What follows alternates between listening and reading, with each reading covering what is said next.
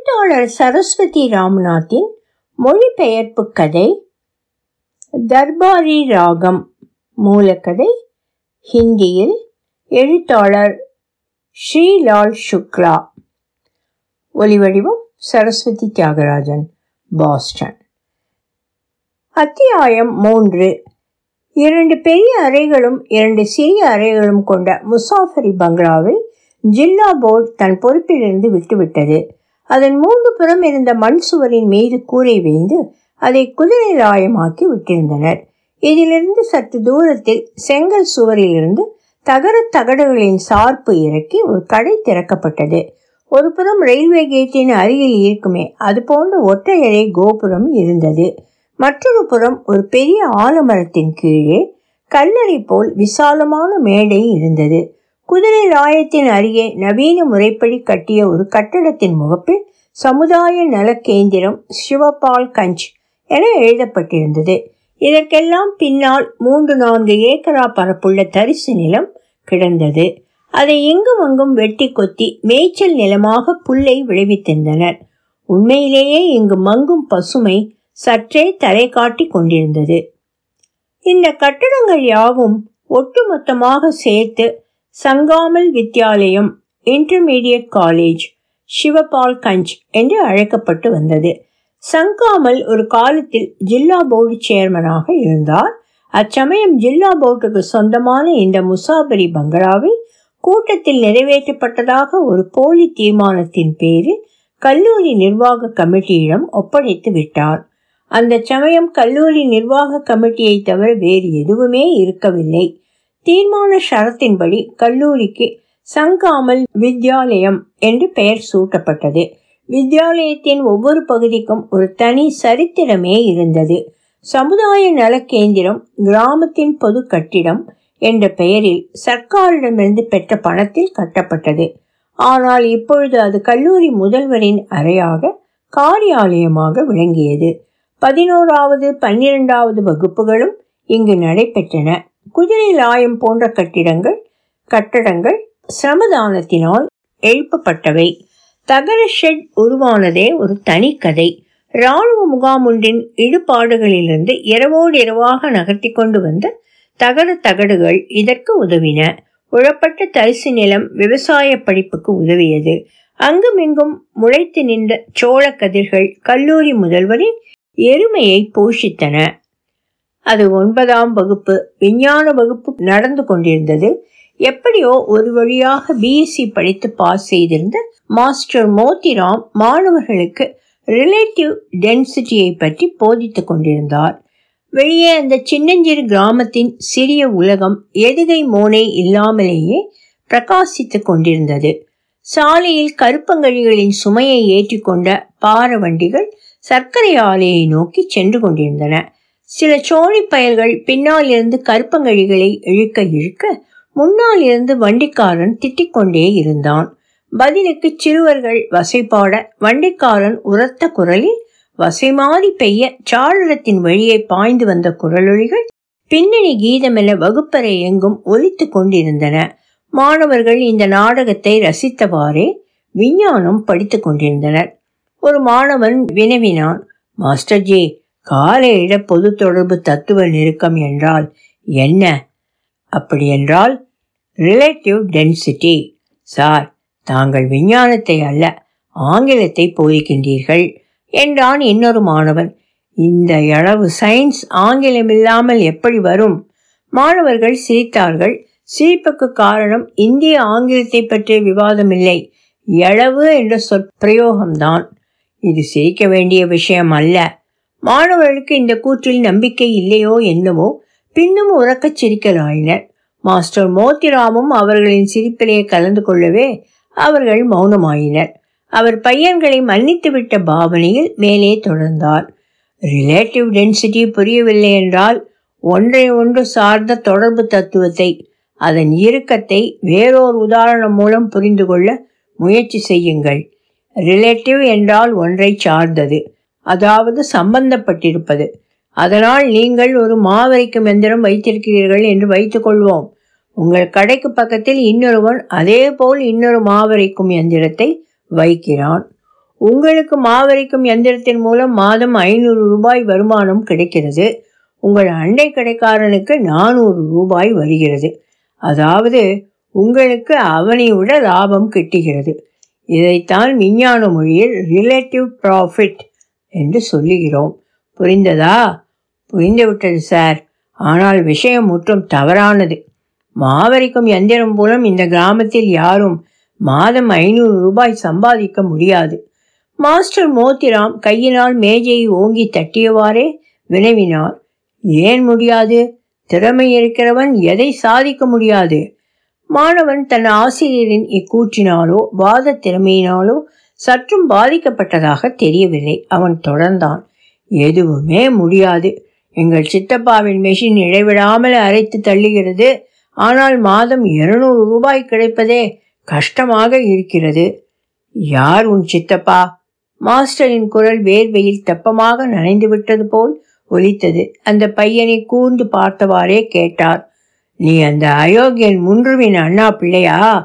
சிறுவன் தன் மானத்தை சற்றும் தளரவிட விரும்பாதவன் போன்ற அலட்சியமான குரலில் பதில் உரைத்தான். ஆமாம் அதற்கென்ன? அயோக்கியன் முன்று மிகவும் கௌரவமுள்ள மனிதர். ரோஜா மலரை எந்த பெயரிட்டு அழைத்தால் என்ன? அதன் மனம் குறையவா போகிறது? என்று ஆங்கிலத்தில் ஒரு பழமொழி உண்டு. அதுபோலத்தான் முன்றுவை எந்த பெயரிட்டு அழைத்தால் என்ன? அவர் தம்பாட்டில் மாவரிக்கும் தொழிலை நடத்தி கொண்டும் பணம் சம்பாதித்து கொண்டும் இருந்தால் அயோக்கியன் என்ற பட்ட பெயரை அவர் தாமாக சம்பாதித்து கொண்டது அல்ல. இது அவருக்கு பரம்பரை சொத்தாக கிடைத்தது. குழந்தையாக இருந்தபோது அவருடைய அப்பா செல்லமாக அட அயோக்கிய பயலே என்றுதான் அழைப்பார். அம்மாவோ மிக அருமையாக முன்று என்று கூப்பிட்டாள். அவ்வளவுதான். கிராமம் முழுவதும் அவரை அன்புடன் அயோக்கியன் முன்று என்று அழைக்கத் தொடங்கிவிட்டது. மாஸ்டர் மோத்திராம் சில நிமிஷம் வரை முன்றுவின் அண்ணா பிள்ளையை முறைத்து பார்த்து கொண்டிருந்தார். பிறகு நீண்ட பெருமூச்சுடன் சரி உட்கார் என்றார். அவரது பார்வை எதிரே இருந்த திறந்த புத்தகத்தில் பதிந்திருந்தது. அவர் நிமிர்ந்து பார்த்தபோது மாணவர்களின் கவனம் தம்பால் இல்லை என்பது புரிந்ததும் என்ன விஷயம்? என்று உரிமினார். ஒன்றுமில்லை சார். மாவரிக்கும் தொழிலில் மாதம் ஐநூறு ரூபாய் சம்பாதிக்க முடியுமா? என்று யோசிக்கிறோம். என்றான் ஒருவன். யார் சொன்னது? என்றார் மோதிரம். நான் மாவரைக்கும் தொழிலில் மாதம் எழுநூறு ரூபாய் சம்பாதிக்கிறேன். தெரியுமா? அந்த அயோக்கியன் முன்றுவினால் தான் எல்லாம் அடியோடு நாசமாகிவிட்டது. முன்றுவின் அண்ணா பிள்ளை நிதானமாக பதிலுரைத்தான் இதை பற்றி வருத்தப்பட என்ன இருக்கிறது சார்? இது வியாபாரம் ஏறும் இறங்கும் எல்லாம் தான் இருக்கும். போட்டி என்றால் இப்படித்தானே? யோகியனுக்கும் அயோக்கியனுக்கும் என்ன போட்டி? பெட்டிஷன் என்ன உளறுகிறாய்? என்று அதட்டினார் மோதிராம். ரொம்ப மோசம் சார் என்றான் ஒருவன். திடுக்கிட்டவராய் மோதிராம் வகுப்பை நோக்கி அதட்டினார். யார்? யார் அப்படி கூறியது? ஒரு பையன் தான் உட்கார்ந்திருந்த இடத்திலிருந்தே கரத்தை உயர்த்தினான். நான் தான் சார் ரிலேட்டிவ் டென்சிட்டியை எப்படி கண்டுபிடிப்பது என்று கேட்டேன். மோத்திராம் கம்பீரத்துடன் விளக்கலானார். ஒரு பொருளின் ரிலேட்டிவ் டென்சிட்டியை கண்டுபிடிக்க அந்த பொருளின் கனத்தை அதன் வால்யூமை கண்டுபிடிக்க வேண்டும். இதன் பின்பே ரிலேட்டிவ் டென்சிட்டியை கண்டுபிடிக்க வேண்டும். இந்த தேதியையும் கண்டுபிடிக்க இரு வழிகள் உள்ளன. ஒன்று சரியான வழிமுறை மற்றொன்று தவறான வழிமுறை. சரியான வழிமுறையாக இருந்தால் சரியான முடிவு கிடைக்கும். வழி தவறாக இருந்தால் தவறான விடைதான் கிடைக்கும். இதை ஒரு உதாரணத்தின் மூலம் விளக்க விரும்புகிறேன். நீ ஒரு மாவரைக்கும் மிஷின் வைக்கிறாய் என்று வைத்துக்கொள். நல்ல புது மெஷின் பளபளவென்று இருக்கிறது. நல்ல கிரீஸ் இன்ஜின் புதிது வார்பட்டை புதியது எல்லாம் இருக்கிறது. ஆனால் இதை இயக்க மின்சாரம் இல்லை. இதன் பலன் என்னவாகும்? இதனால் என்ன பலன் கிடைக்கும்? முதல் பேசிய சிறுவன் மீண்டும் இடைமறித்தான். டீசல் இன்ஜினை போட வேண்டியதுதான். முண்டு சித்தப்பா அப்படித்தானே செய்திருக்கிறார்? இங்கு உன் முண்டு சித்தப்பா ஒருவருக்குத்தான் மூளை இருக்கிறது என்பதல்ல. இந்த ஊருக்கு முதன் முதலில் டீசல் இன்ஜின் கொண்டு வந்த யார் தெரியுமா உங்களுக்கு? என்றார் மோதிரம். பையன்கள் யாவரும் கரத்தை உயர்த்தி ஒருமித்த குரலில் கூவினார்கள்.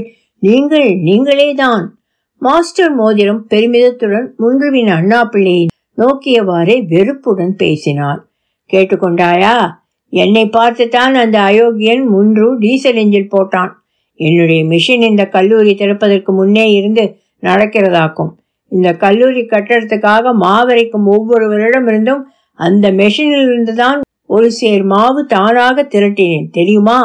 என் எந்திரத்தில் அரைத்த மாவுதான் டவுனில் விற்பனைக்கு சென்றது.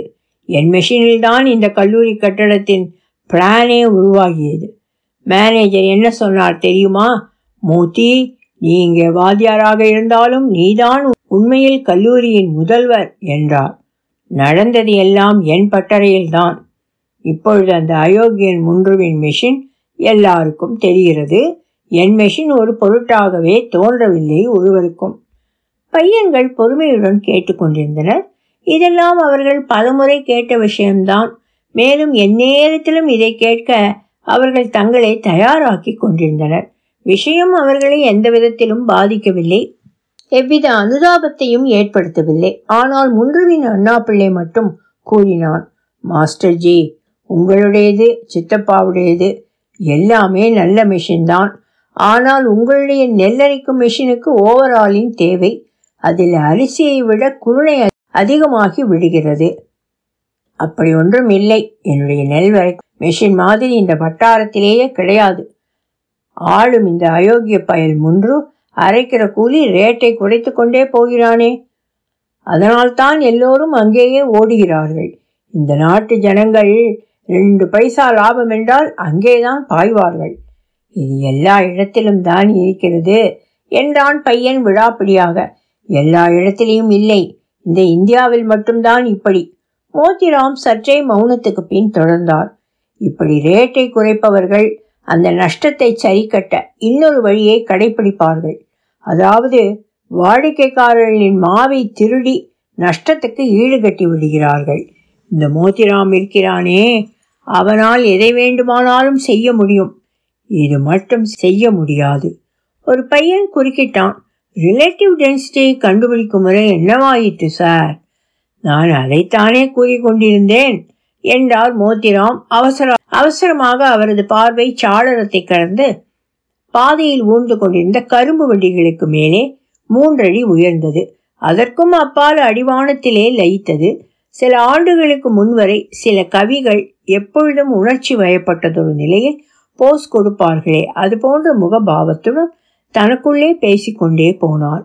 இந்த வட்டாரத்திலேயே அது ஒரே ஒரு மிஷின் தான் இரும்பு மிஷின் தான் ஆனாலும் கண்ணாடி மாதிரி என்ன பளபளப்பு.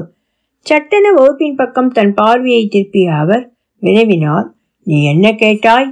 பையன் தன் கேள்வியை மறுபடி கூறினான். ஆனால் இதற்குள் அவரது கவனம் பழையபடி வேறு இடத்தில் லயித்து விட்டது. பையன்களும் கவனத்துடன் செவிமடுத்தார்கள் என்றுதான் கூற வேண்டும்.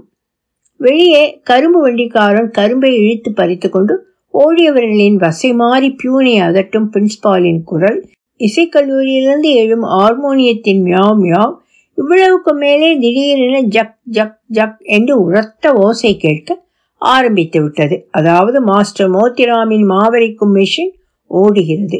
அதன் சத்தம்தான் இது. இதுதான் அதன் உண்மையான இயல்பான சத்தம். உணவு உடை தட்டுப்பாடு பற்றாக்குறை பற்றிய ஓலம் சண்டை ரசனையின் ஆர்ப்பாட்டம் கூச்சல் இவற்றுக்கெல்லாம் மேலே ஒரு உண்மையான தலைவரின் காதில் எப்படி தன் ஆத்மாவின் குரலை தவிர வேறு எதுவும் விழுவதில்லையோ? அப்படிப்பட்ட நிலையில்தான் மாஸ்டர் மோத்திராமும் இருந்தார். அவர் காதில் வேறு எதுவுமே விழவில்லை. ஜக் ஜக் ஜக் என்ற ஒலி மட்டுமே கேட்டுக்கொண்டிருந்தது அவர் சட்டென்று வகுப்பிலிருந்து ஓடினார் பையன்கள் சத்தம் போட்டனர். மாஸ்டர்ஜி என்ன நடந்தது? இன்னும் மணி அடிக்கவில்லையே. மெஷின் சரியாகிவிட்டது போல் இருக்கிறது எப்படி ஓடுகிறது என்று பார்த்துவிட்டு வருகிறேன். கதவு வரை சென்றவர் ஏனோ சட்டென திரும்பிவிட்டார். யாரோ ஓங்கி குட்டிவிட்டாற் போல் முகத்தில் ஒரு வேதனை. புத்தகத்தை படியுங்கள். ரிலேட்டிவ் டென்சிட்டி பற்றிய அத்தியாயம் மிகவும் முக்கியமானது. என்று மாணவர்களை நோக்கி சொன்னவர் எச்சிலை விழுங்கிக் கொண்டார். சற்று பொறுத்து மிகவும் இம்பார்ட்டன்ட் என்றார். இதை கூறியதுமே ஏனோ அவர் முகம் பழையபடி மலர்ந்து விட்டது. ஜக் ஜக் ஜக் ஜக் வெளியே சிரமங்கள் நிறைந்த தொழில் நிலையத்தில் செயலாற்ற கடமை அவரை அழைத்தது. மாணவர்கள் பாடப்புத்தகங்களின் ஆசாபாசம் ஆகிய அரை கூவல்களால் அவரை தடுத்து நிறுத்த இயலவில்லை. அவர் புறப்பட்டு விட்டார். பகலில் சுமார் நான்கு மணி இருக்கும். கல்லூரி முதல்வர் தன் அறையை விட்டு புறப்பட்டார். மெலிந்த வற்றலான சரீரம் இதன் சில பகுதிகளை காக்கி அரைக்கால் நிஜாரும் ஷர்ட்டும் மறைத்து கொண்டிருந்தன. போலீஸ் சார்ஜென்ட் வைத்துக் கொண்டிருப்பாரே அதுபோன்ற பிரம்பை கக்கத்தில் இழுக்கிக் கொண்டிருந்தார். காலில் செருப்பு மொத்தமாக பார்த்தால் சுறுசுறுப்பானவராய் சாமர்த்தியசாலியாய் இருப்பவர் போல் ஒரு தோற்றம். ஆனால் தமது சாமர்த்திய திறமையை பற்றி சற்று அதிகமான நினைப்பு. அவருக்கு பின்னால் வழக்கம் போல் கல்லூரியின் குமாஸ்தா வந்து கொண்டிருந்தார். முதல்வருக்கும் அவருக்கும் நெருங்கிய நட்பு. இருவரும் மாஸ்டர் மோத்திராமின் வகுப்பை நோக்கி சென்று கொண்டிருந்தனர்.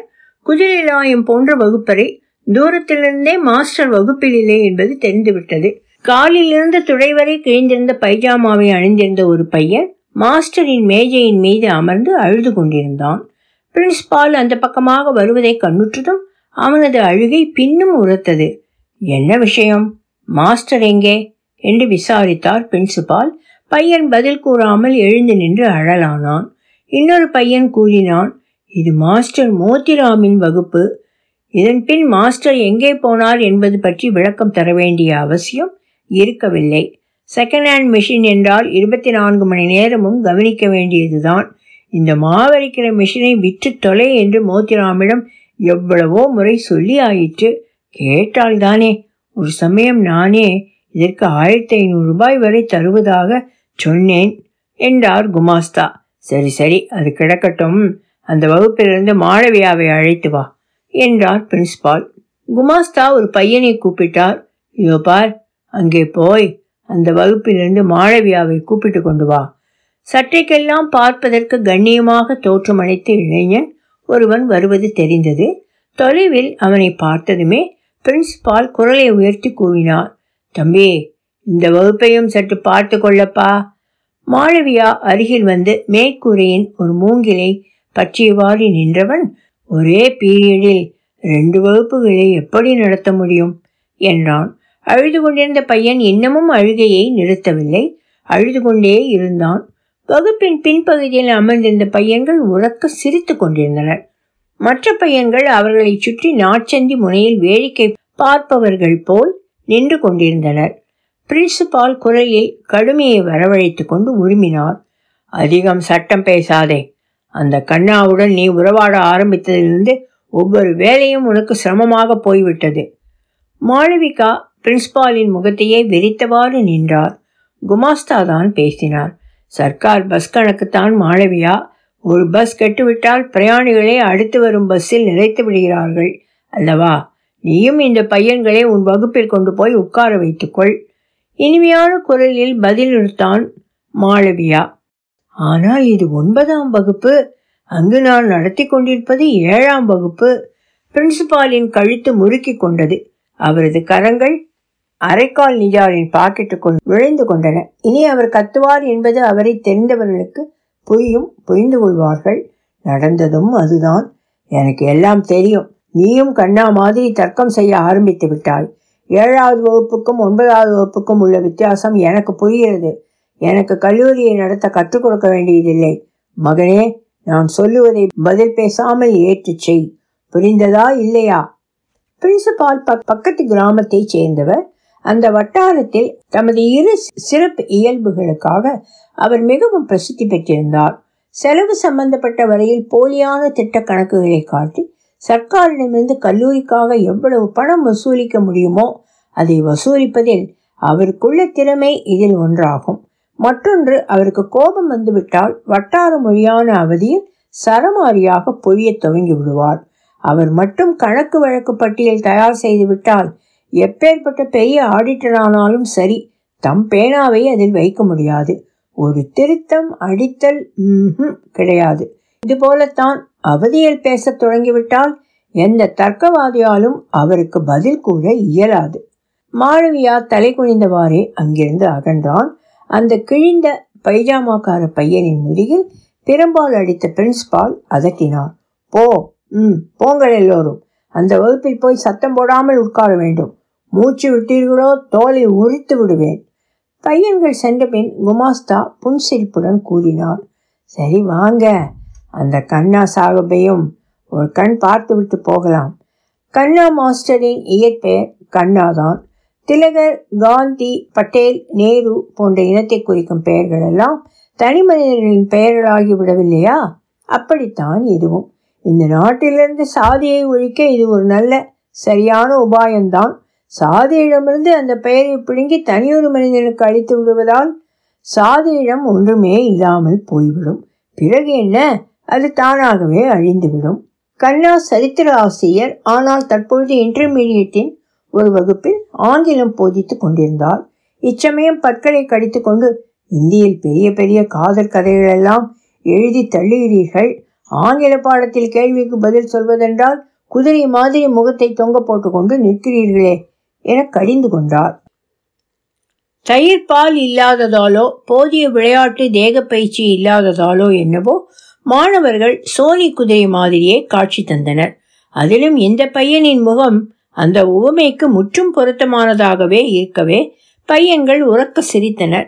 மிஸ்டர் கண்ணா ஆங்கிலத்தில் கேட்டார். சொல்லு மெட்டாஃபர் என்றால் என்ன பொருள்? பையன் அசையாது நின்றான். பேசவில்லை.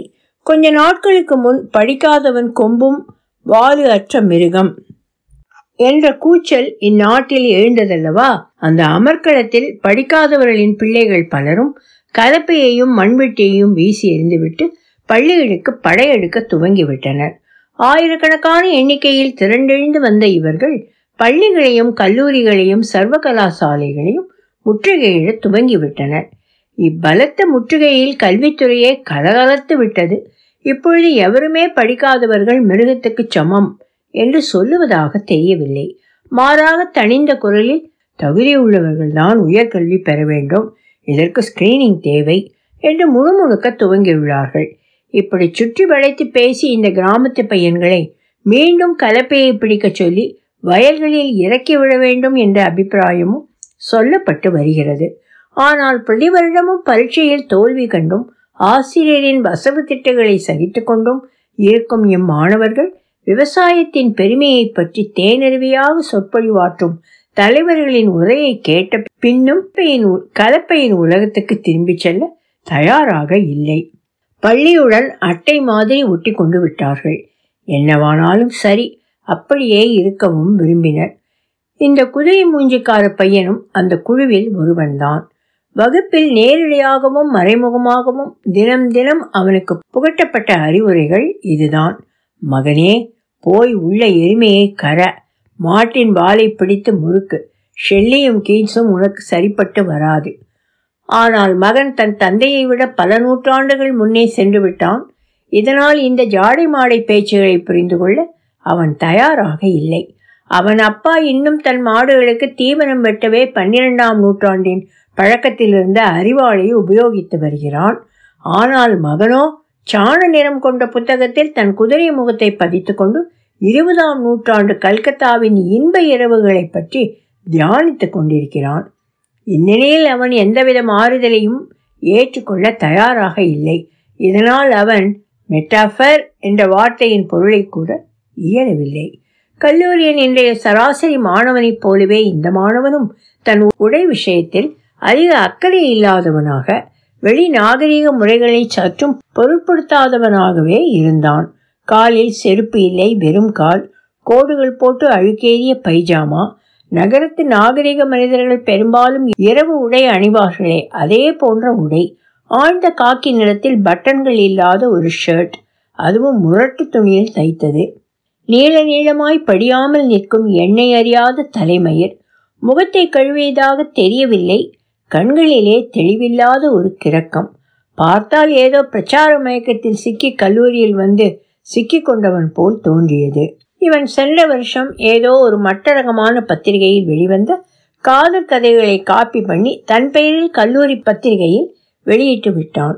ஆசிரியர் கண்ணா இந்த விஷயத்தை வைத்து கொண்டுதான் சமயம் நேரும் போதெல்லாம் அவன் மீது சேற்றை வாரி வீசிக்கொண்டிருந்தார் எழுத்தாளர் அவர்களே சொல்லுங்கள் மெட்டாஃபர் என்றால் என்ன? என்று குரலில் நையாண்டி துணிக்க மீண்டும் வினவினார் அவர். காக்கி பேண்ட்டும் நீல நிற புஷ் ஷர்ட்டும் அணிந்திருந்த அவர் தோற்றத்துக்கு ஒரு கம்பீரத்தை அளிக்க லேசான கருப்பு நிற கண்ணாடியும் அணிந்திருந்தார். நாற்காலியிலிருந்து எழுந்து மேஜையின் முன்புறம் வந்து நின்று கரத்தை லேசாக மேஜையின் மீது ஊன்றி மாணவர்களிடம் எதையோ கேட்க வாயெடுத்தவர் வகுப்பின் பின்புற வாயிலில் முறைத்து பார்த்து கொண்டு நிற்கும் பிரின்ஸ்பாலை பார்த்து விட்டார். வராந்தாவில் நிற்கும் குமாஸ்தாவின் தோளின் ஒரு பகுதியும் அவர் கண்களுக்கு தப்பவில்லை. மேஜையின் மீதிருந்த கரத்தை எடுத்துவிட்டு நிமிர்ந்து நின்று சார் ஷெல்லியின் ஒரு கவிதையை நடத்தி கொண்டிருக்கிறேன் என்றார் சொற்கள் ஒன்றோடொன்று மோதி விழும் வேகத்துடன் பிரின்சிபால் பேசினார். இவர்கள் படமல்லவா பார்த்து கொண்டிருக்கிறார்கள். நீங்கள் சொல்வதை எங்கே கவனிக்கிறார்கள்? இப்பொழுது அவர் வகுப்புக்குள்ளேயே வந்துவிட்டார். ஒருவர் பின் ஒருவராக இரண்டு பையன்களின் முதுகை பெரும்பால் பதம் பார்த்ததும் அவர்கள் எழுந்து நின்றனர். அழுக்கு பைஜாமா புஷ் ஷர்ட் எண்ணெய் வழியும் தலை மயிற்சிக்கு பிடித்த ஒருவன் மற்றொருவனோ மொட்டையடித்த தலை அரைக்கை சட்டை அண்டர்வேர் தரித்தவன் பயில்வானைப் போல் தோன்றினான். இதுதான் பாடம் நடக்கிறதா? என உரிமைய பிரின்சிபால் முதல் பையனின் சாய்வு மேஜையிலிருந்து ஒரு பத்திரிகையை இழுத்தால் அது ஒரு சினிமா பத்திரிகை. அதில் ஒரு பக்கத்தை திறந்து காட்டினார் அவர். யாரோ ஒரு வெளிநாட்டு நடிகையின் மார்பகம் காற்றிலே படபடத்தது. பத்திரிகையை தரையிலே வீசி எறிந்தவாறு பிரின்ஸ்பால் கத்தினார். இதுதான் படிப்பா? படிக்கிற லட்சணமா? அறையில் அமைதி நிலவியது. பிரின்ஸ்பால் வகுப்பில் ஒரு மூலையிலிருந்து இன்னொரு மூலையில் நிற்கும் கண்ணாவை பார்த்து கத்தினார். உங்கள் வகுப்பில் ஒழுங்கு இதுதானா? பையன்கள் சினிமா பத்திரிகை படித்துக் கொண்டிருக்கிறார்கள். இந்த லட்சணத்தில் உங்களை வைஸ் பிரின்ஸ்பாலாக போட வேண்டும் என்று வற்புறுத்துகிறீர்கள். இல்லையா? வைஸ் பிரின்ஸ்பால் படிப்பிலும் எழுத்திலும் என்ன இருக்கிறது? கட்டுப்பாடுதான் முக்கியம். புரிந்து கொண்டீர்களா மிஸ்டர் கண்ணா? என்று கேட்டபின் உமர்கயாமின் கதாநாயகன் நான் தண்ணீரைப் போல வந்தேன் புயலைப் போல் போகிறேன் என்று சொல்வானே அதே மிடுக்குடன் அவ்விடம் விட்டகன்றார். பின்னால் இருந்து கண்ணாவின் முணுமுணுப்பு அவர் காதில் விழத்தான் செய்தது. கல்லூரி வாயிலை விட்டு வெளியேறினார். பிரின்ஸ்பால் பாதைக்கு வந்ததும் எதிரே பேண்ட்டும் ஷர்ட்டும் அணிந்த ஒருவன் சைக்கிளில் வருவது தெரிந்தது. அருகே வந்ததும் அவன் பிரின்சிபாலுக்கும் பிரின்ஸ்பால் அவனுக்கும் பரஸ்பர வணக்கம் தெரிவித்துக் கொண்டனர். அவன் அவர்களை கடந்து சென்றதும் பிரின்ஸ்பால் குமாஸ்தாவிடம் கேட்டார். யார் இந்த புது ஆள்? Malaria inspector. புதிதாக வந்திருக்கிறான். பிடிஓவின் மருமான் போல் இருக்கிறது. மிகவும் போக்கிரியாயிருப்பான் என நினைக்கிறேன். நான் ஒன்றும் பேசவில்லை. இருந்தாலும் சமயத்துக்கு பயன்படுவான் என தோன்றுகிறது. இந்த காலத்தில் இப்படிப்பட்ட ஆசாமிகளால் தான் காரியம் நடக்கிறது. நேர்மையான நல்ல மனிதனால் எதுவுமே நடப்பதில்லை என்றார் குமாஸ்தா. சற்று நேரம் இருவரும் மௌனமாகவே நடந்து கொண்டிருந்தனர். பிரின்ஸ்பால் மீண்டும் பேச ஆரம்பித்தார். எல்லோரிடமும் பழகி அவர்களை தெரிந்து வைத்துக் கொள்வது அவசியம். இந்த கல்லூரிக்காக ஒரு கழுதையை கூட அப்பா மகனே என்று சொல்ல வேண்டி இருக்கிறது. அதைத்தான் நானும் பார்த்து கொண்டிருக்கிறேனே. நாள் முழுவதும் உங்களுக்கு இந்த வேலைதானே? என்றார் குமாஸ்தா. நீங்களே பாருங்கள் என்றார் பிரின்ஸ்பால். எனக்கு முன் ஐந்து பிரின்ஸ்பால்கள் இருந்திருக்கின்றனர். யாரால் இவ்வளவு பெரிய கட்டடத்தை எழுப்ப முடிந்தது? இதோ இந்த சமுதாய நல கேந்திரம் இருக்கிறதே. இதை கட்டுவித்தது நான் தான் இல்லையா? குமாஸ்தா தலையை வேகமாய் ஆட்டினார். ஆமாம் ஆமாம். சில நிமிஷங்களுக்கு பின்னர் கவலை மிகுந்த குரலில் அவர் தொடர்ந்தார். இப்பவும் இதே வேட்டையில் தான் இருக்கிறேன். கொழுத்த வேட்டை ஒன்று சிக்கினால் இன்னும் இரண்டொரு பிளாக்கை கட்டி போடலாமே. குமாஸ்தா ஒன்றும் பேசவில்லை. மௌனமாகவே தொடர்ந்து கொண்டிருந்தவர் சட்டென்று நின்று விடவே பிரின்ஸ்பாலின் நடையும் தடைப்பட்டது. இரண்டு கட்டடங்கள் வரப்போகின்றனவே என்றார் குமாஸ்தா. பிரின்சிபால் உற்சாகத்துடன் கழுத்தை நீட்டி எங்கே? என்றார்.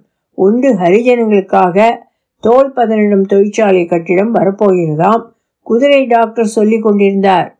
இன்னொன்று ஆஸ்பத்திரியில் காலராவுக்காக தொத்து நோய் வார்டு தேவையாம். அங்கே இடம் போதாது. இங்கே கல்லூரி பக்கத்திலே எங்கேயாவது இந்த கட்டிடங்களை கட்டிக்கொள்வோம். முதலில் இடம் தந்துவிட்டால் பின்னால் மெல்ல மெல்ல இதை கைப்பற்றி கொண்டு விடலாம். பிரின்ஸ்பால் நிராசை மிகுந்த பெருமூச்சிருந்தவராக மேலே நடந்தார். எனக்கு முன்னரே தெரியும். டிப்ஸ் கிப்ஸ் எதுவும் இந்த விஷயத்தில் நடக்காது. சற்று நேரம் இருவரும் பேசவில்லை. பாதையோரத்தில் மூன்று நான்கு கூலி ஆட்களை நிறுத்தி வைத்து ஒருவன் அவர்களை திட்டிக் கொண்டிருந்தான். அவன் எதற்காக கோபித்துக் கொள்ள விரும்புகிறான் என்பதை அறிய விரும்புகிறவர் போல பிரின்சிபால் அவன் அருகில் போய் நின்றார் கூலி ஆட்கள் ஏதேதோ கூறி கெஞ்சி மன்றாடி கொண்டிருந்தனர். விசேஷமாக ஏதுமில்லை. கான்ட்ராக்டருக்கும் கூலிகளுக்கும் இடையே வழக்கமாக எழும் தகராறுதான். பேச்சுவாக்கில் வார்த்தை தடித்து விட்டது என்பது புரிந்தது. பிரின்ஸ்பால் சற்று முன்னே வந்து கூலிகளை நோக்கி போங்கடா போய் உங்கள் வேலையை பாருங்க. கான்ட்ராக்டர் ஐயாவை ஏமாற்ற பார்த்தா செருப்படி தான் கிடைக்கும். என்று இறைந்தார். கூலிகள் அவரை நன்றியுடன் பார்த்தவாறு சமயம் கிடைத்ததும் நழுவி தங்கள் தங்கள் வேலையில் ஈடுபடலாயினர். கான்ட்ராக்டர் பிரின்சிபாலை நோக்கி எல்லோரும் அயோக்கிய பசங்க. கொஞ்சம் கண் அசந்தா ஆளையே முழுங்கிடுவாங்க. கூலி அதிகம் வேண்டுமா? ஆனா வேலைக்கு சுணக்கிறாங்க. எல்லா இடத்திலும் இப்படித்தான் இருக்கிறது. எந்த துறை சரியாக இயங்குகிறது? எங்கள் கல்லூரியை எடுத்துக்கொள்ளுங்கள் எந்த ஆசிரியராவது படிப்பு சொல்லி தர விரும்புகிறாரா? நான் பின்னாலேயே சுட்டி கொண்டிருந்தால்தான். அந்த மனிதன் உறக்கச் சிரித்தான். என்னிடமா சொல்கிறீர்கள்? நான் இதைத்தானே எப்பொழுதும் சொல்லிக் கொண்டிருக்கிறேன் செய்து கொண்டிருக்கிறேன். எனக்கு தெரிந்த விஷயம்தான் என்றவன் ஆமாம் எங்கே இப்படி? என்று இழித்தாற்போல் கூறுவே குமாஸ்தா இடைமறித்தார் வைத்தியர் வீடு வரைக்கும் போகிறோம். செக்கில் கையெழுத்து வாங்க வேண்டி இருக்கிறது சரி சரி போங்க. என்று மேலே போகலாம் என்று ஜாடை காட்டியவன் பிரின்ஸ்பால் இரண்டடி எடுத்து வைத்ததும் ஆமாம் வேறு என்ன விஷயம்? என்றான். பிரின்ஸ்பால் நின்று விட்டார். எல்லாம் சரியாகத்தான் இருக்கிறது. அந்த கண்ணா தான் ஏதேதோ செய்து கொண்டிருக்கிறான். உங்களுக்கு எனக்கு எல்லாருக்கும் எதிராக பிரச்சாரம் செய்து கொண்டு திரிகிறான் தாங்கள் கவலைப்படாதீர்கள் என்றான் அந்த மனிதன். பின்னர் உரத்த குரலில் பிரின்சிபால் உத்தியோகத்தை ஜோராய் நடத்துங்க. பிரச்சாரத்துக்கு பதில் குண்டாந்தடி தான் கிடைக்குமென அவரிடம் சொல்லிவிடுங்க. இது சிவபால் கஞ்ச். கொஞ்சம் பார்த்து பதனமாய் நடக்க வேண்டும் என்றும் சொல்லி வையுங்க. சற்று தூரம் சென்றதும் பிரின்ஸ்பாலிடம் குமாஸ்தா கிசுகிசித்தார். இந்த கான்ட்ராக்டரை கல்லூரி கமிட்டியிலே போட்டு வைங்க. சமயத்துக்கு உதவுவார். பிரின்ஸ்பால் ஏதோ யோசனையில் இருந்தார். குமாஸ்தா தொடர்ந்தார். நாலு வருஷத்துக்கு முந்தைய தேதியில் பாதுகாப்பு நிதி ரசீது போட்டு விடுவோம். நிர்வாக கமிட்டியிலே கூட இவர் இருப்பது நல்லது. எல்லாம் சரியாகிவிடும். பிரின்சிபல் உடனடியாக இதற்கு பதிலேதும் கூறவில்லை. சற்று தயங்கிய பின் கூறினார். வைத்தியரிடம் பேசிக்கொள்ளலாம் இதெல்லாம் ரொம்ப பாலிடிக்ஸ் இருக்கிறது. நானும் நீயும் சொல்வதால் என்ன நடக்கும்? தர்பாரி ராகம் தொடரும். ஒலிவடிவம் சரஸ்வதி தியாகராஜன். பாஸ்டன்